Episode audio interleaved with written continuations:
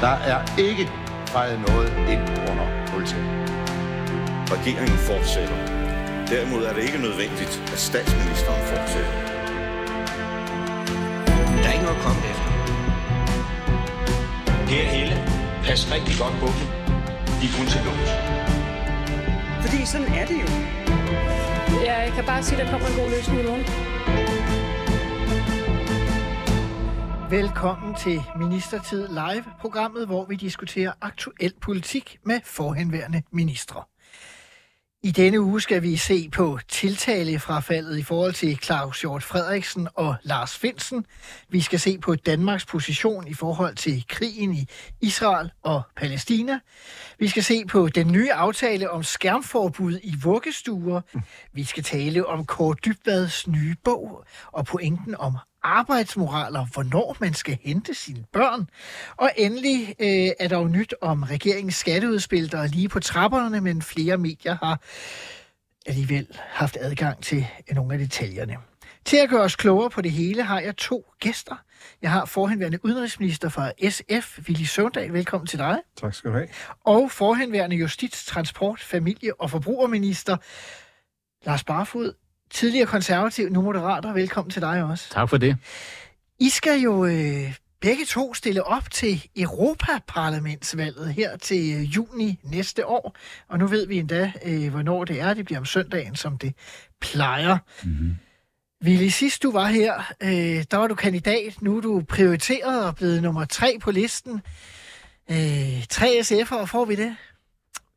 Det er ikke helt uden for rækkevidde, men der skal laves et stykke solidt arbejde for, at, øh, at, at det lykkes. Øh, I står godt. Vi står godt, ja. Plus at øh, jeg tror, de temaer, som bliver valgt hovedtemaer, ligger rigtig godt for os. Det er oplagt, at klima og miljø og naturdiskussionen kommer til at fylde ekstremt meget ved det her valg, fordi virkeligheden er, som den er. Europa brænder, og Europa bliver oversvømmet, og der var en klog mand, der sagde i 2009, the ice is melting at the poles. jeg tror, at øh, der er større fornemmelse af, at det var et klogt udsagn, end det måske var dengang. Øh, så jeg tror, vi står rigtig godt i den diskussion. Øh, og så har vi selvfølgelig også hele den store diskussion om solidaritet og socialt Europa, som også ligger godt for os. Øh, vi har et godt valgforbund sammen med Socialdemokraterne og Alternativet. Så summa summarum tror jeg, det ser rigtig godt ud for SF, men stegte duer kommer jo som bestemt ikke flyvende af sig selv. Og Lars Barfod, øh, du er jo også blevet kandidat. Det er i hvert fald siden øh, du har været i studiet her sidst. Ja, det er rigtigt. Men du er nummer sidst på ja, listen. det er rigtigt. Jamen, øh, det er jo sådan, at øh, jeg kom lidt sent ind i det der, fordi øh, den liste var jo øh, langt hen ad vejen øh, bygget op, øh, da jeg meldte mig ind i Moderaterne, og øh, så var det, de sagde, at jeg ikke ville stå på, på listen. Og øh, der må jeg indrømme, at jeg var røget ind i nogle forskellige øh, politiske diskussioner, øh, efter jeg havde skiftet parti, og det havde givet mig sådan lidt smag på øh, at blande mig lidt i politik igen. Og øh, jeg vil i hvert fald gerne støtte projektet Moderaterne og deres valgkamp. Så jeg sagde, at jeg vil gerne gøre det for at støtte det, øh, men så vil jeg have den sidste plads øh, på listen. Og øh, øh jeg vil gerne være bagstopperen, øh, for ligesom at synliggøre, at jeg er i det for at øh, støtte projektet, Øhm, men når det er sagt, så vil jeg selvfølgelig også gerne, når jeg nu er opstillet, øh, gå det skridt videre og blive valgt. Så jeg vil selvfølgelig føre en valgkamp på at, øh, at blive valgt. Og hvad, øh, sådan, øh, undskyld udtrykket, to gamle travheste, der skal øh, i gang øh, med valgkamp. Øh, tænker I, at I, I kommer til at, øh, at, at få nogle store debatter mellem hinanden og lade synspunkterne mødes? Sådan to tidligere partiformænd. Ja, bestemt. Øh, sidste gang havde vi meget fornøjelse af at optræde sammen i Hvem vil være millionær. Mm, det lykkedes ja. os faktisk at skrabe en halv million ud til glæde for Læger Uden Grænser og de gule veste, natteravnene. Øh, så sådan nogle ting kunne være sjovt, øh, men også i øvrigt, hvad vi kan finde på er sjove ting. Det her er jo en valgkamp, hvor man er kandidat i hele landet. Og det betyder, at vi skal rundt øh, på landevejene og i byerne og på uddannelsesstederne og på bibliotekerne øh, og diskutere med folk, øh, og vi skal skrive. Så der er mange muligheder for at lave noget fælles, øh, så det vil jeg rigtig gerne. Altså, vi har faktisk øh, talt om, Mille og jeg, og, og vi nok også lige øh, snakke lidt om det, når vi er færdige med radioprogrammet her, om at sådan begynde at støbe kuglerne lidt til øh, at lave sådan en lille roadtour, kan man kalde det, hvor vi, hvor vi sammen kommer rundt i landet og diskuterer politik.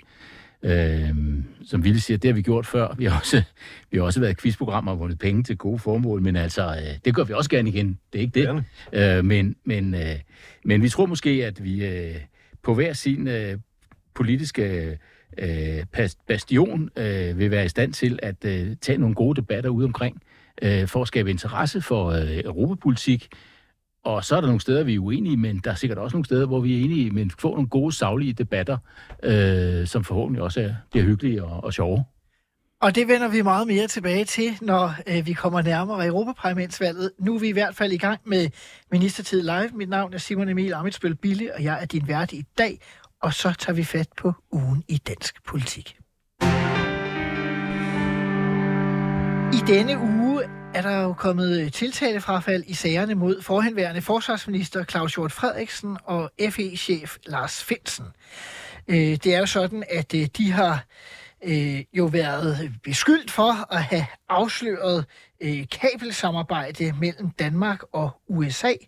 Men højesteret de kom frem til, at øh, det var måske ikke så stor en øh, afsløring alligevel, fordi højesteret lægger efter de foreliggende oplysninger til grund, at kabelsamarbejdets eksistens på nuværende tidspunkt må anses for offentlig kendt.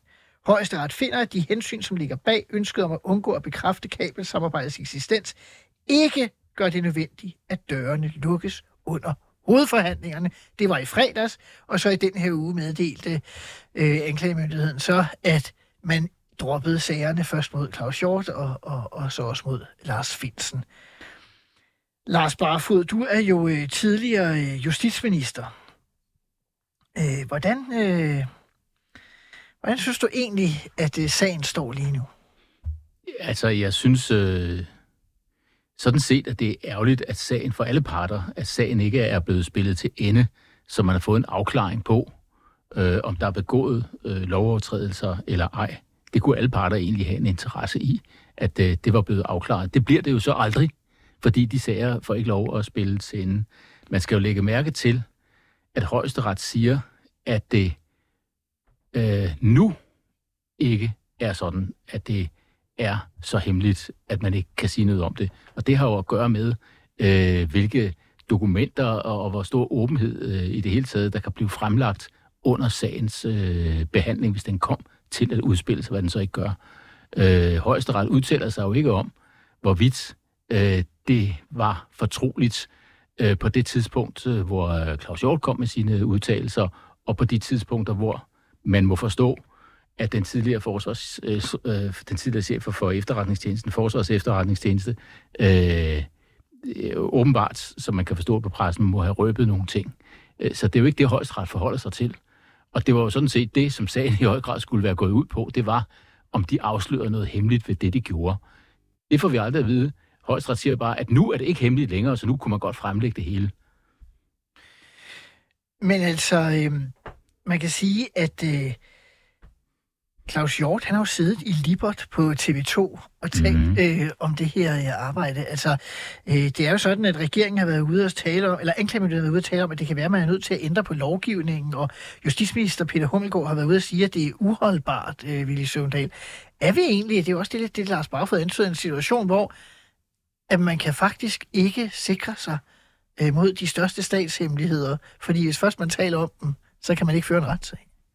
Jeg sad og tænkte på i går, øh, da jeg så Hjort, øh, også tænkte sig, hvis det var en stakkels chefer, der var kommet til at sige de ting for åben skærm, som Hjort sagde. Så tror jeg, at det her forløb var blevet fundamentalt forandret, fordi øh, så ville man formentlig have været skarp på fra venstre side, at det her var udlevering af hemmeligheder, som man ikke kunne være bekendt. Øh, det er klart, at staten er nødt til at have den beskyttelse, der hedder, at der er et fortroligt rum, hvor man kan håndtere samarbejde med andre efterretningstjenester. Ellers kan vi ikke lave efterretningssamarbejde. Så simpelt er det.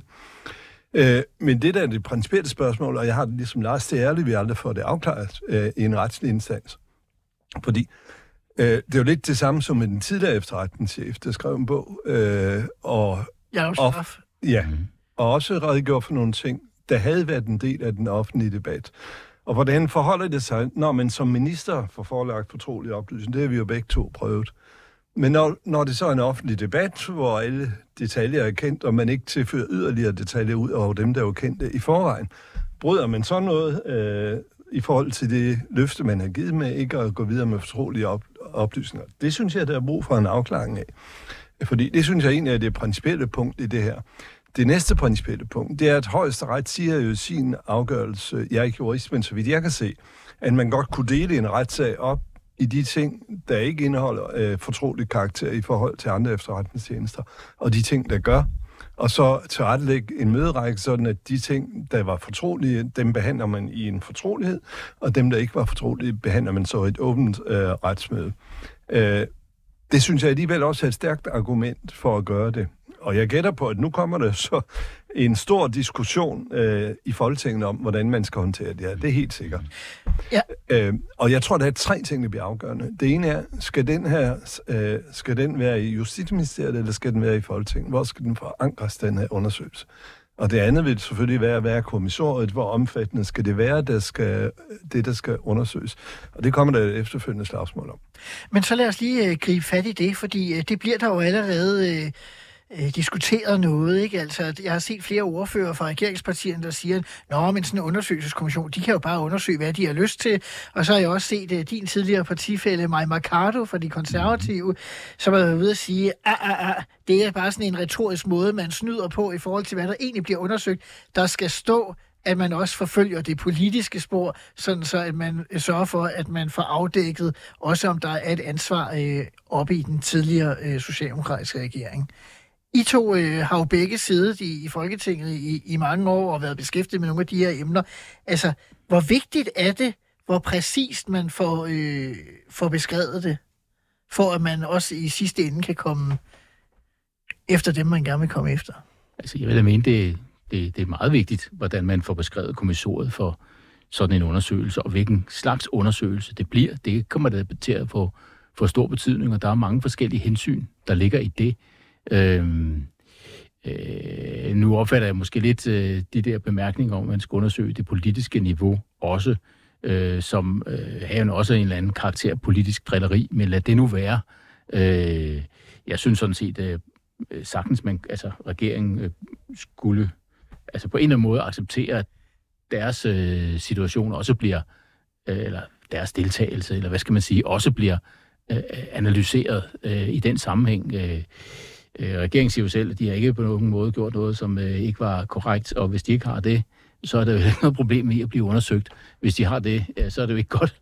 Øh, jeg tror det personligt ikke. Jeg tror, det har været en ren juridisk, retlig vurdering, der er foretaget i anklagemyndigheden. Og jeg tror på ingen måde, at nogen politikere har blandet sig i det her. Det synes jeg, der ikke der er noget, der tyder på. Og øh, jeg har dog været justitsminister og kender systemet, og den ordentlighed, der er omkring sådan nogle ting i systemet. Så jeg tror ikke, at der er nogen, der har noget i klemme, som altså rent politisk i den her sag. Øh, det kan jeg ikke forestille mig. Men kan man være sikker på det, Ville Søvndal?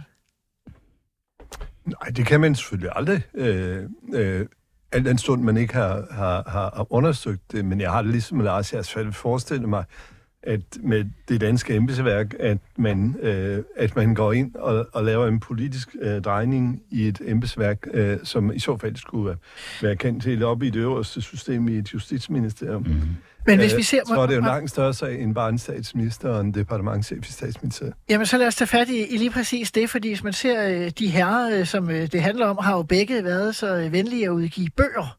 Øh, Lars Finsen har udgivet bogen øh, Spio, Spi, Spionchefen, øh, hvor han jo faktisk giver det indtryk, at det er, der er et hævnmotiv for statsministeriets departementchef Barbara Bertelsen. Sådan må man forstå det, når man læser bogen.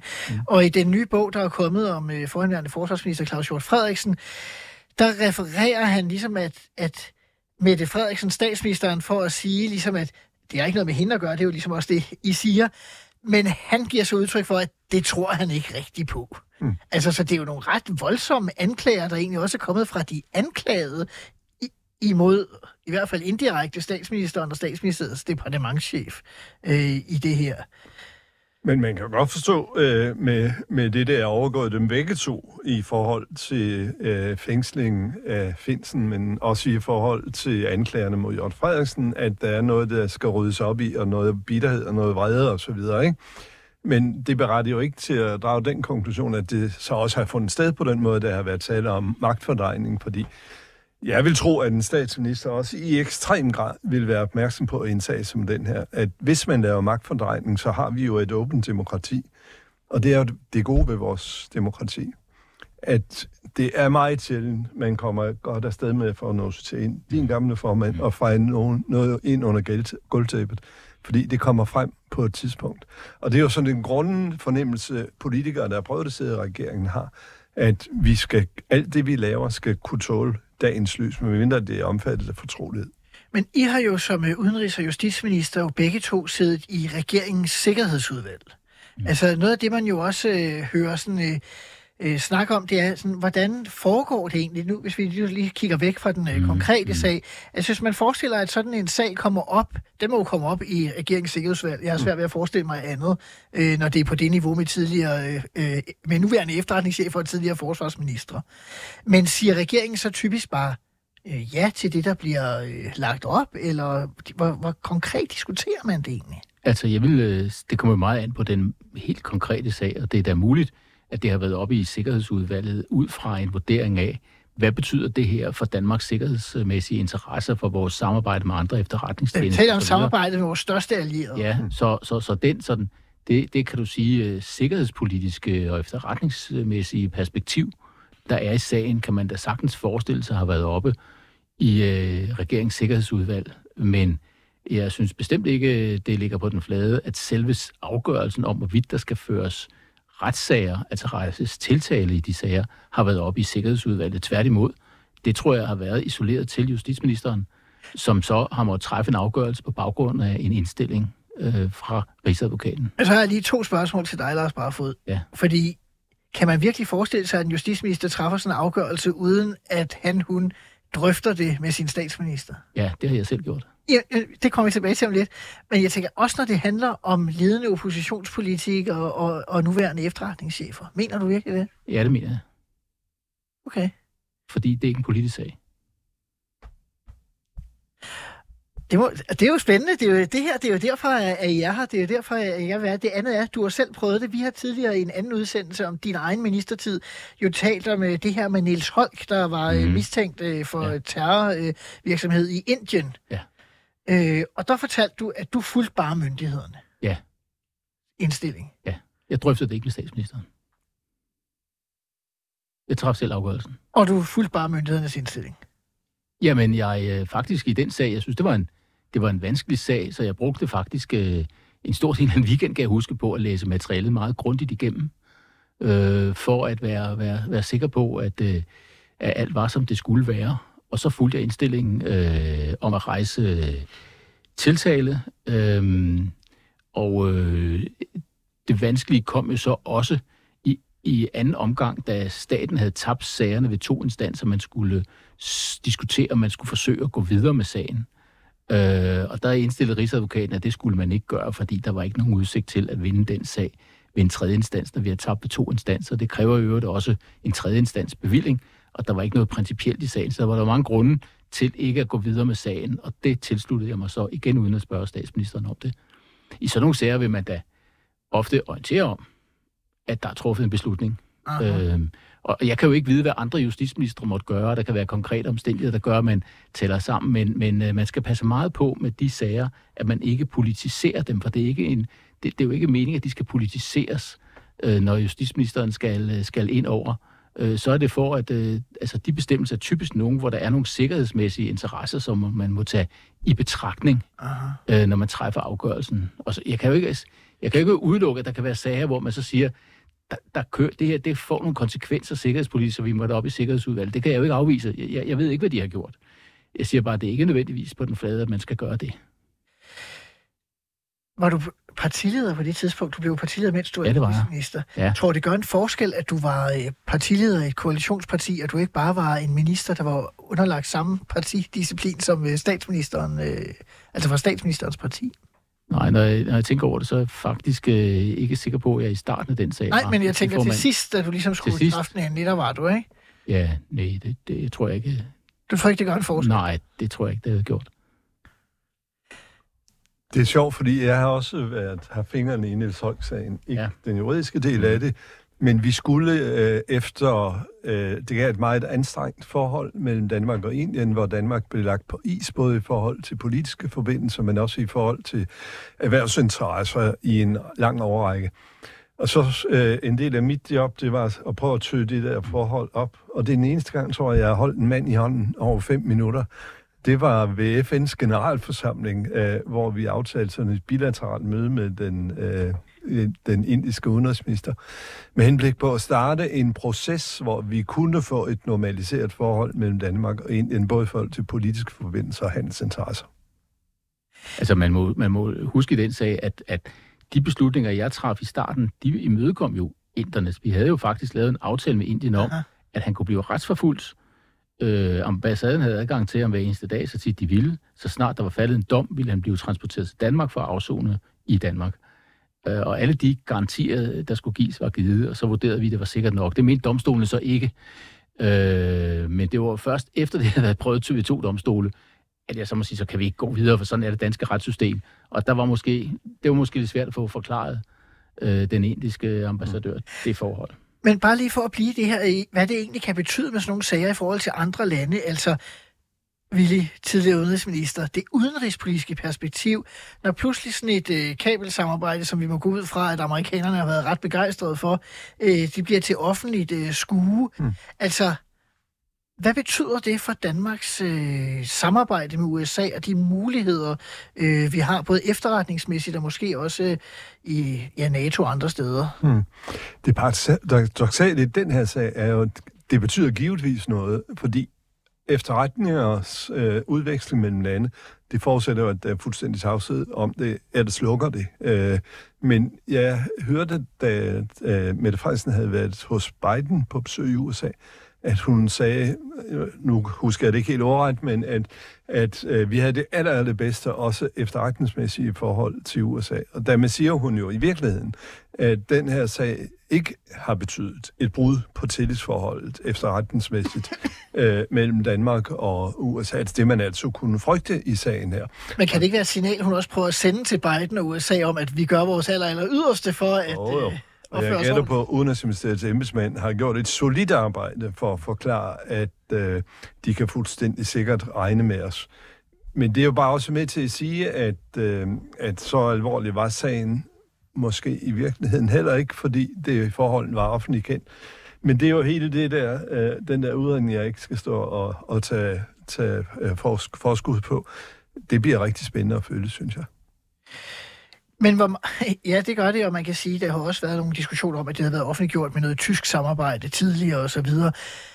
Men hvor meget, det er sådan en ting, jeg også har tænkt på, hvor meget må man overhovedet tale om det? Fordi et af de sagde sådan, at det var offentligt kendt og så videre, men altså, man kan sige, jeg har jo bare været økonomi- og indrigsminister, men I har jo været justitsminister og udenrigsminister. Hvor, hvordan undgår I, hvis, når vi for eksempel nu taler om det, at undgå at bekræfte noget, I stadig ikke må bekræfte i forhold til dele af sådan noget? Altså, hvordan gør man egentlig balancen i sådan en situation? Det har du lige oplevet. Altså, jeg har jo ikke udtalt mig overhovedet om sagens substans. Eller om der er noget korrekt eller ikke korrekt i det, der er blevet sagt. Nej. Så du ville slet ikke kunne gå ind og tale om det her? Nej, jeg diskuterer ikke sådan noget. Det er hemmeligt.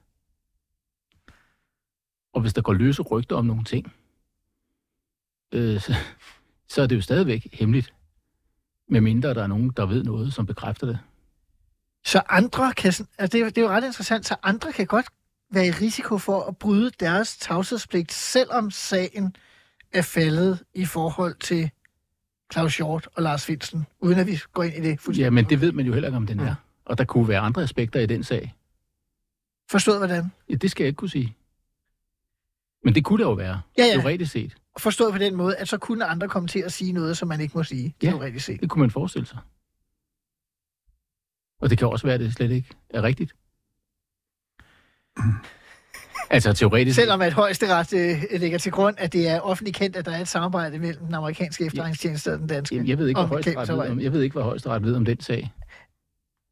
Det ved jeg heller ikke, men vi siger bare, at der står, at de lægger til øh, grund, ja at øh, der var et samarbejde mellem FE og den amerikanske efterretningstjeneste NSA om aflytning af datatrafikkabler. Citat slut fra højesteret. Så det kan vi vel godt lægge til grund, at højesteret lægger til grund. Men må antage, at højesteret i sit forberedende arbejde til den afgørelse, de har truffet, har været optaget af at prøve at kortlægge, hvor meget af det, øh, Jørg Frederiksen sagde, har været ude i det offentlige rum, øh, før han sagde det. Øh, det vil jeg gætte, jeg vil gætte på. Det ikke er bare en løs sætning, de slynger ud sådan en sen eftermiddag. Øh, og, men der har vi så brug for den afklaring, det hedder. fordi vi bærer jo be- begge to på nogle ting, vi ikke må udtale os om. Øh, er det fortsat sådan, når det er kendt i det offentlige rum, eller er vi stadig bundet af det tavshedsløfte, vi har givet som minister? Øh, det synes jeg var rart at få en principiel øh, afklaring af. Ja, altså, øh, det er jeg enig med dig i, altså, men, men, men hvis vi bare lige løfter os ud af den sag og bare siger, at der er en eller anden øh, øh, meget stor hemmelighed, som der så er nogen, der mener, i fra pressen har mener har kunnet afsløre. Aha. Og derfor har de så fortalt om den i, øh, i pressen, og folk har kunne læse om det. Men det er jo stadigvæk noget, de har hørt rygter om, og de citerer unavngivende kilder osv. osv. osv. Lad os sige endda, at det er rigtigt, det der står så om den sag, jeg nu... Vi kan i hvert fald citere forhenværende forsvarsminister Claus Hjort Lad, lad os Frederiksen. sige det bare. Lad os, lad os, nej, men nu jeg bare, nu er det Ja. ikke den sag. Det er bare Okay. en teoretisk Ja. sag. Vi tænker os en eller anden stor hemmelighed, som der går rygter om. Men ingen kan være helt sikker på, om det nu er rigtigt, og hvordan det nærmere hænger sammen. Hvis der så er en af dem, som man ved, kender alt til sagen, som i øh, pressen siger, ja, det er rigtigt, så bliver det jo for alvor en helt anden situation, for så er det ikke bare rygter, så er det stadf- en stadfæstet kendskærning. Og det er jo en kæmpe stor forskel. Og derfor må det være sådan, at uanset om der går rygter om noget, der er hemmeligt, så kan man ikke som en af dem, der bærer på hemmeligheden, tillade sig på nogen måde at bekræfte øh, det forhold.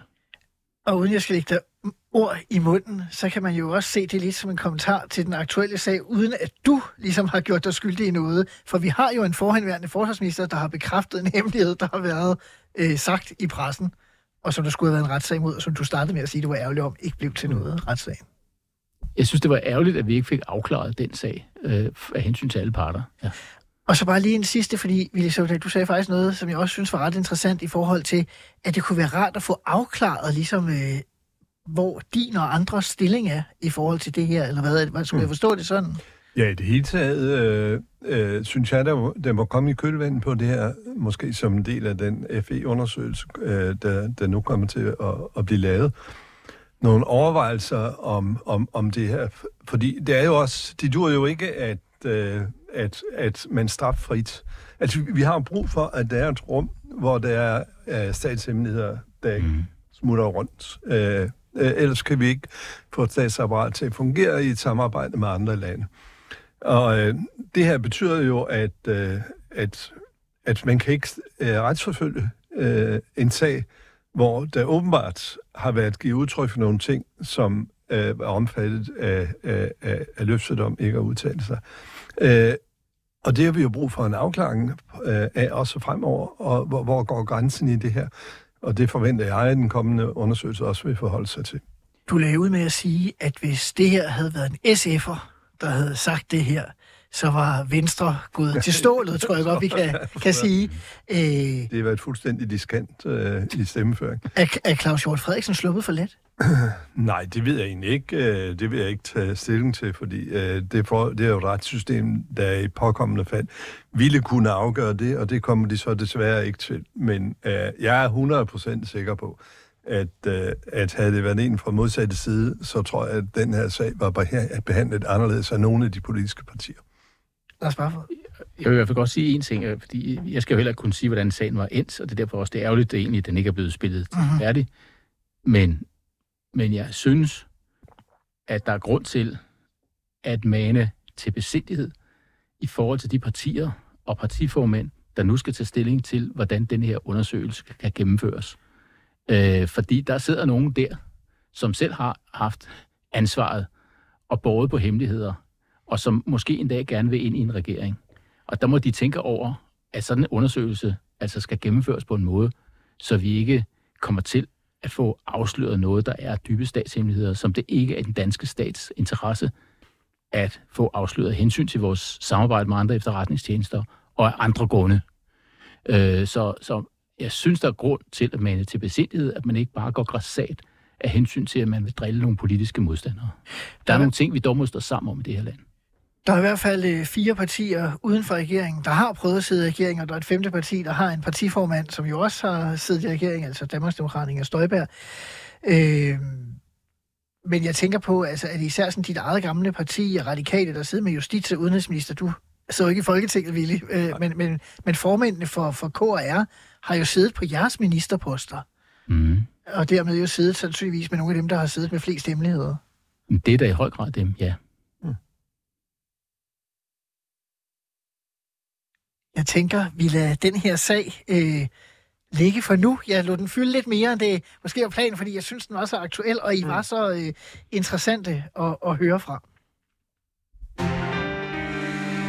Men nu går vi fra det retspolitiske og udenrigspolitiske videre til det udenrigs- og indrigspolitiske, så vi kalde det det, fordi øh, den 7. oktober øh, foretog Hamas et øh, terrorangreb øh, på Israel, og Israel har nu øh, iværksat en, øh, en øh, krig øh, i forhold til øh, Gaza-striben og Hamas-administrationen der. Danmark har stillet sig skulder øh, med skulder øh, ved Israel. Mette Frederiksen viger ikke en tomme øh, over hovedet. Er det den rigtige position at sætte Danmark i, Ville Søndag? Det er det i forhold til en ubetinget øh, øh, fordømmelse af, af, af den ondskab, øh, der bar, bar Hamas' øh, krig der den 7. oktober. Der findes ingen undskyldning i den her verden for at angribe fuldstændig uskyldige mennesker. En flok unge, der var øh, til festival og har formentlig haft en fantastisk aften, hvor de pludselig bliver slagtet og halshugget og sådan noget. Der eksisterer ikke en eneste undskyldning i den her verden for at gøre det. Det vil jeg godt slå fast. Øh, men det er så, når det er sagt, også vigtigt at, øh, at sige, at vi skal til gengæld på spor ikke operere med, med, med, med dobbelte standarder. Fordi lige så, lige så øh, uhyrligt det er at se, hvad Hamas gjorde. Øh, så må vi også sige, at, at, at de uskyldige palæstinensiske børn, næsten halvdelen af dem, der bliver dræbt i de her dage, det er børn under 15. Øh, det må vi også sige, det kan verden jo ikke bare kigge på. Øh, jeg har set, FN har været ude med meget skarpe meldinger. Øh, jeg ser alle de humanitære organisationer, Amnesty International, Røde Kors og så videre, appellerer for, at der i det mindste bliver nogle pauser, nogle korridorer, så man kan få hjælp ind og såret ud. Øh, og der synes jeg, at vi skal passe på, øh, ikke at stille os på nogen side, bortset fra dem, som betaler prisen, fordi det sker på begge sider. Og så synes jeg også, øh, vi må ud over at kigge tilbage, og det, der sker nu, har vi formentlig ikke den store indflydelse på, men sige, hvordan undgår vi, at den her konflikt med mellemrum får lov til at eksplodere? Det her er så ekstraordinært i forhold til, hvad vi har set tidligere. Men da et verdenssamfund må tage ansvar for at sikre, at der bliver en løsning, hvor også de palæstinensiske folk får en fremtid. Fordi ellers, ellers bærer vi ved til den næste konflikt, og den næste konflikt, og den næste konflikt, det der. Men er Israel ikke nødt til at kunne give et, også et militært svar, der sikrer, at de ikke umiddelbart får nye terrorangreb fra Hamas? Jo. jo, det synes jeg. Jo, og selvfølgelig har en stat en ret til at forsvare sig, når den bliver angrebet. Mm? Og jeg anerkender også alle kompleksiteterne i det her, fordi det er jo en, en, et verdens mest øh, tæt befolket område. Det er et område på størrelse med Langland, hvor der bor 2,3 millioner mennesker, hvor 1,4 millioner nu er på flugt. Øh, og det gør selvfølgelig krigsførelse ekstremt svært, også fordi det ikke kun i byerne, det er også i tunneler øh, nedenunder. Men derfor er der alligevel et hensyn, der hedder, man må ikke slå uskyldige mennesker ihjel. Jeg kan for simpelthen ikke forstå, når man bad folk om at flytte fra nord mod syd, end man så bomber i syd, hvor de er kommet til. Jeg kan heller ikke forstå, at man bomber hospitaler og skoler i dag. Øh, og det må vi tage afstand fra, øh, fordi man kan jo ikke støtte to forskellige standarder, afhængig af, hvem det er, der laver dem. Og det synes jeg er den moralske udfordring i øjeblikket. Ser du den samme moralske udfordring? Øh, altså, jeg er faktisk øh, enig med Willy øh, hele vejen igennem. Altså, øh, der skal være fuld opbakning til øh, Israel. Øh, det er dem, som er blevet angrebet. De er selvfølgelig i deres fulde ret til at forsvare sig selv og deres borgere og slå hårdt igen mod dem, som har angrebet dem. Øh, og så er vi i en situation, hvor vi nu kan se altså helt forfærdelige lidelser øh, blandt øh, civile, som overhovedet ikke øh, er skyld i det. Og der må verdenssamfundet jo træde til og sørge for, at der er muligheder for at bistå øh, de mange civile, som nu øh, lider under det. Og det er jo de organisationer, vi lige har nævnt. Det er jo også den amerikanske regering, som appellerer til øh, pause, som man får mulighed for at øh, redde øh, uskyldige civile ud af det her. Så kan kampene foregå øh, direkte mellem øh, Israel og, og Hamas, og, og, og, og det går så sin gang. Øh, men men øh, selvfølgelig må vi jo også øh, i denne her situation øh, være lige så bekymrede over uskyldige øh, mennesker, som er palæstinensere, øh, som lider nu. Øh, det er jo ikke deres skyld, at Hamas angreb. Man kan så håbe, at de øh, en eller anden dag vælger nogle andre til at repræsentere sig end en terrororganisation. Øh, det er så en anden side. Hvis de en dag får øh, muligheden for at stemme igen. Ja, det, og det er jo helt uoverskueligt, øh, hvordan situationen kan blive, fordi lige i øjeblikket, der er, er der altså øh, fjendtlighederne øh, mellem de forskellige grupper er jo blot endnu større nu.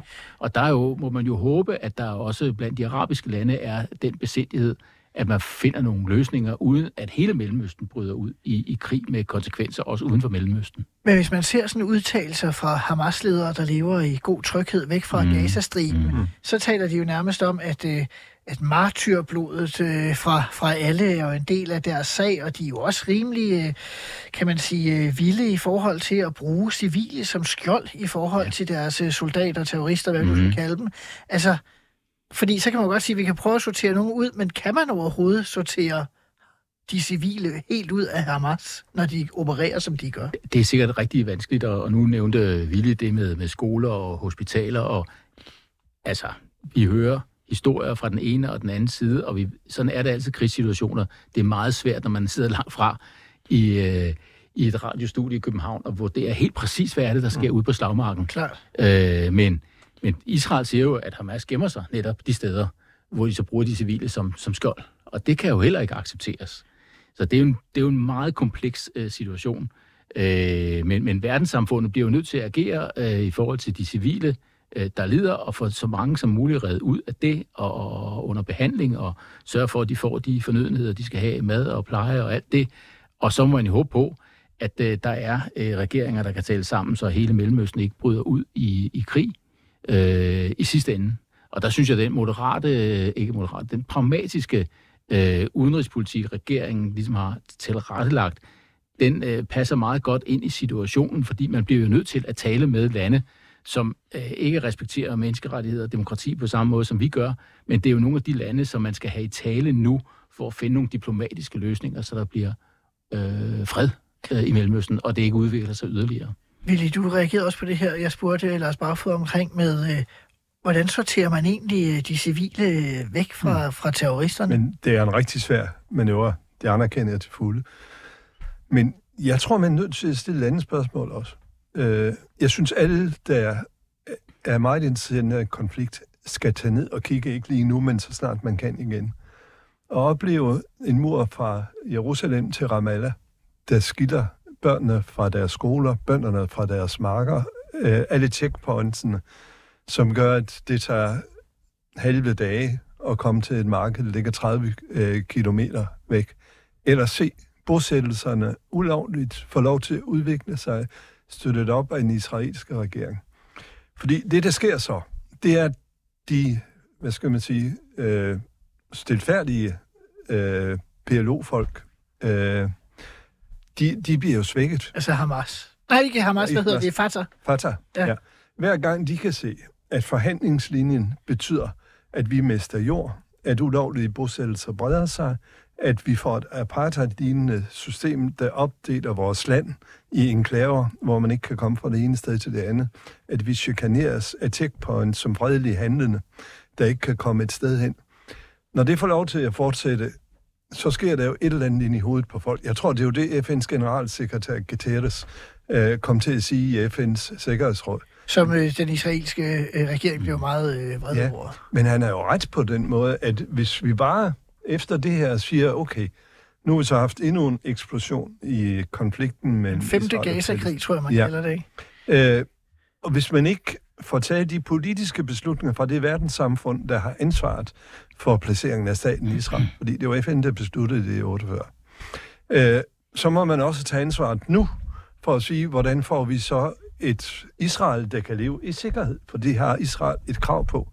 Men samtidig et, palæst- et levedygtigt Palæstina, både socialt, økonomisk, men også sikkerhedsmæssigt, der kan leve og ånde, og ikke er buret inde, som vi ser nu. Hvis man ikke løser den knude efter den her konflikt, så vender den tilbage igen, mm. formentlig endda i forstærket form, fordi de børn, der har set deres fader og mødre blive slået ihjel lige nu, de kommer ikke uskadt igennem de her forløb, ikke?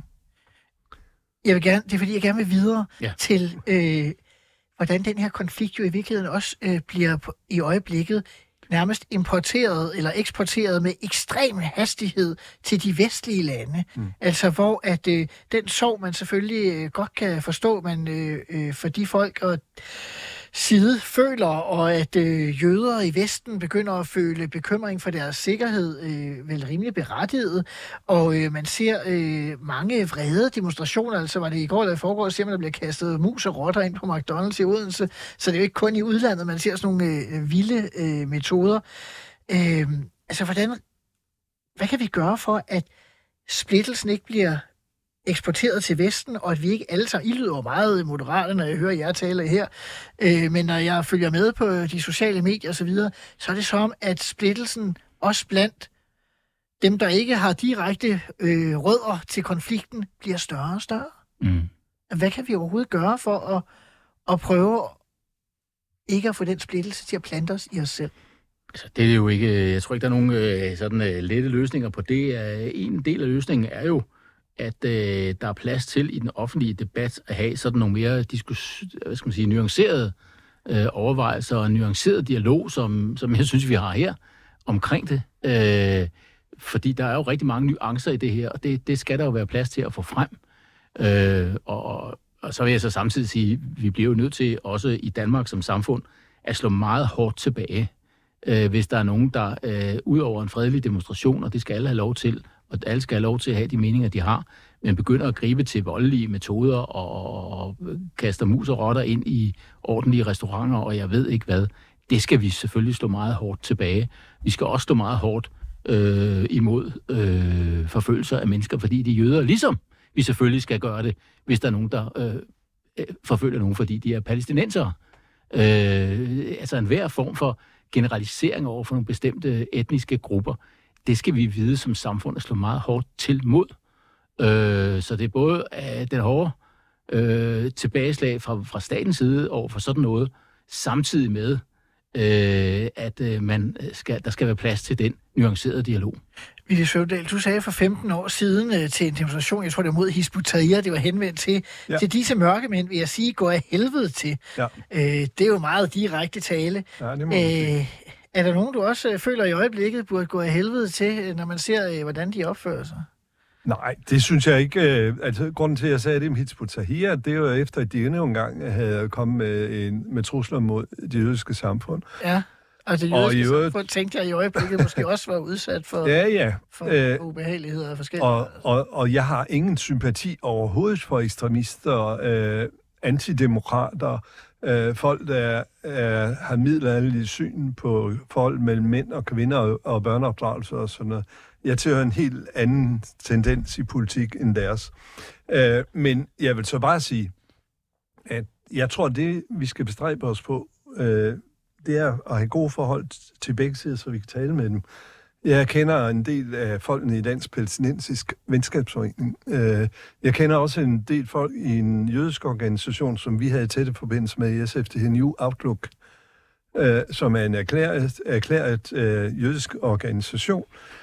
Men begge har den, det kende det fællestræk, at de er optaget af også at få snakket med hinanden.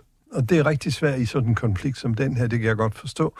Men jeg tror, alt hvad vi kan gøre for, at man stadig får talt sammen over det had, der bliver etableret i de her år, og at vi er på det hold internationalt, der siger, at vi skal have fundet en vej løsning, når vi kan i kølvandet på den her konflikt.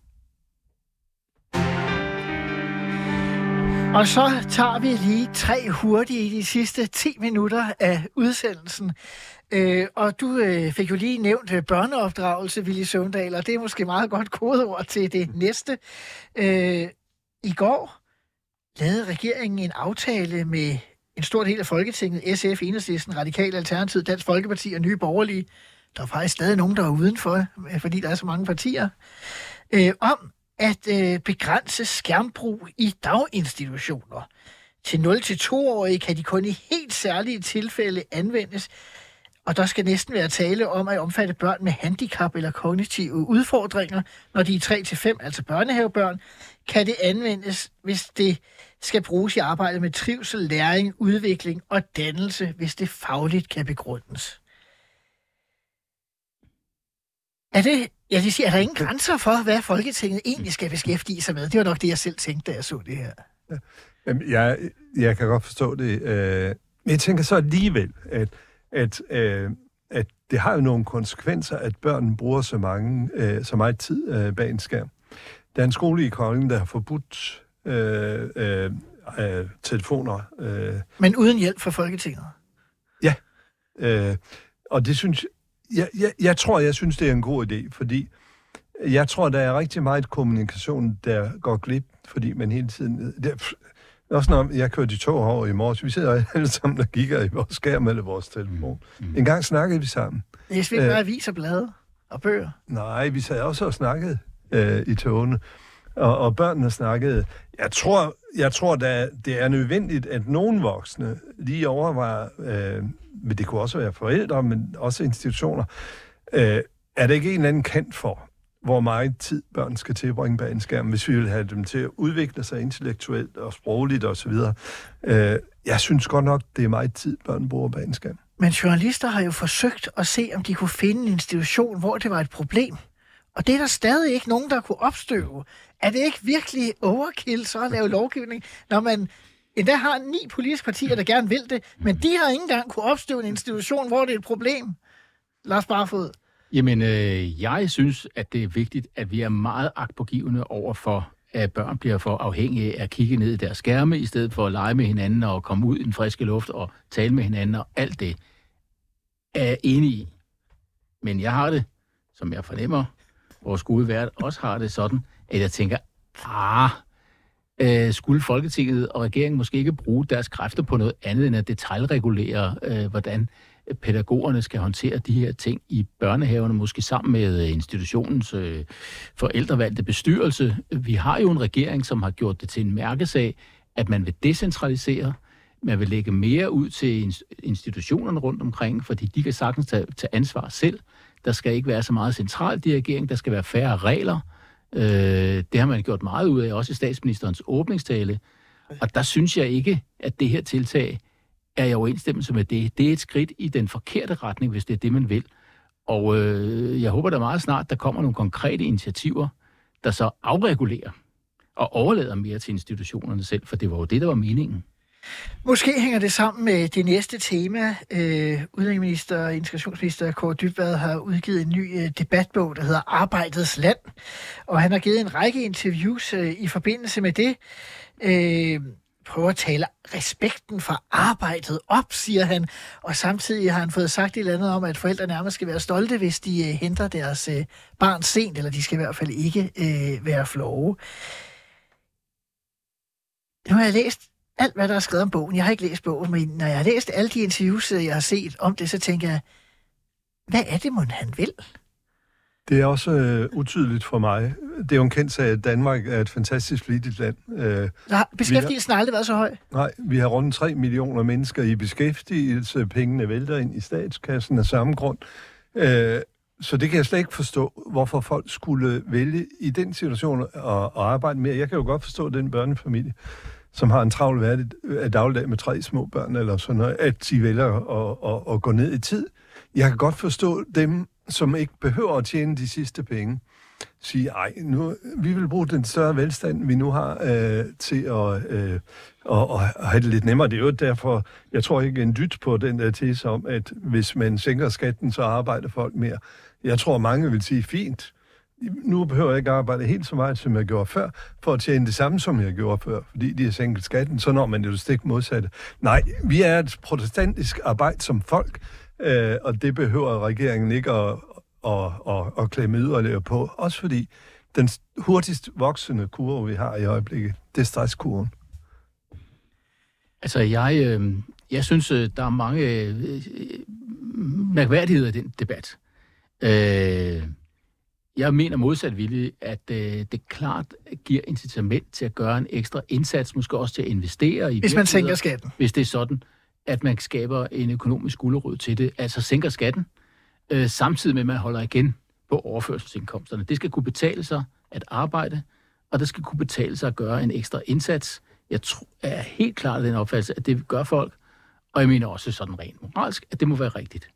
Øhm, men, det... men det har man, øh, men, men, men der synes jeg jo, at, øh, at, at, at Socialdemokratiet, øh, ligesom SF, jo altid har været meget sådan tøvende over for at give skattelettelser. Nu vil man jo så gøre det. Men omvendt vil jeg også sige med de borgerlige partier, det undrer mig meget, at de borgerlige partier overfalder statsministeren så meget, som de gør, når hun siger, at det er vigtigt, at vi alle sammen gør en indsats.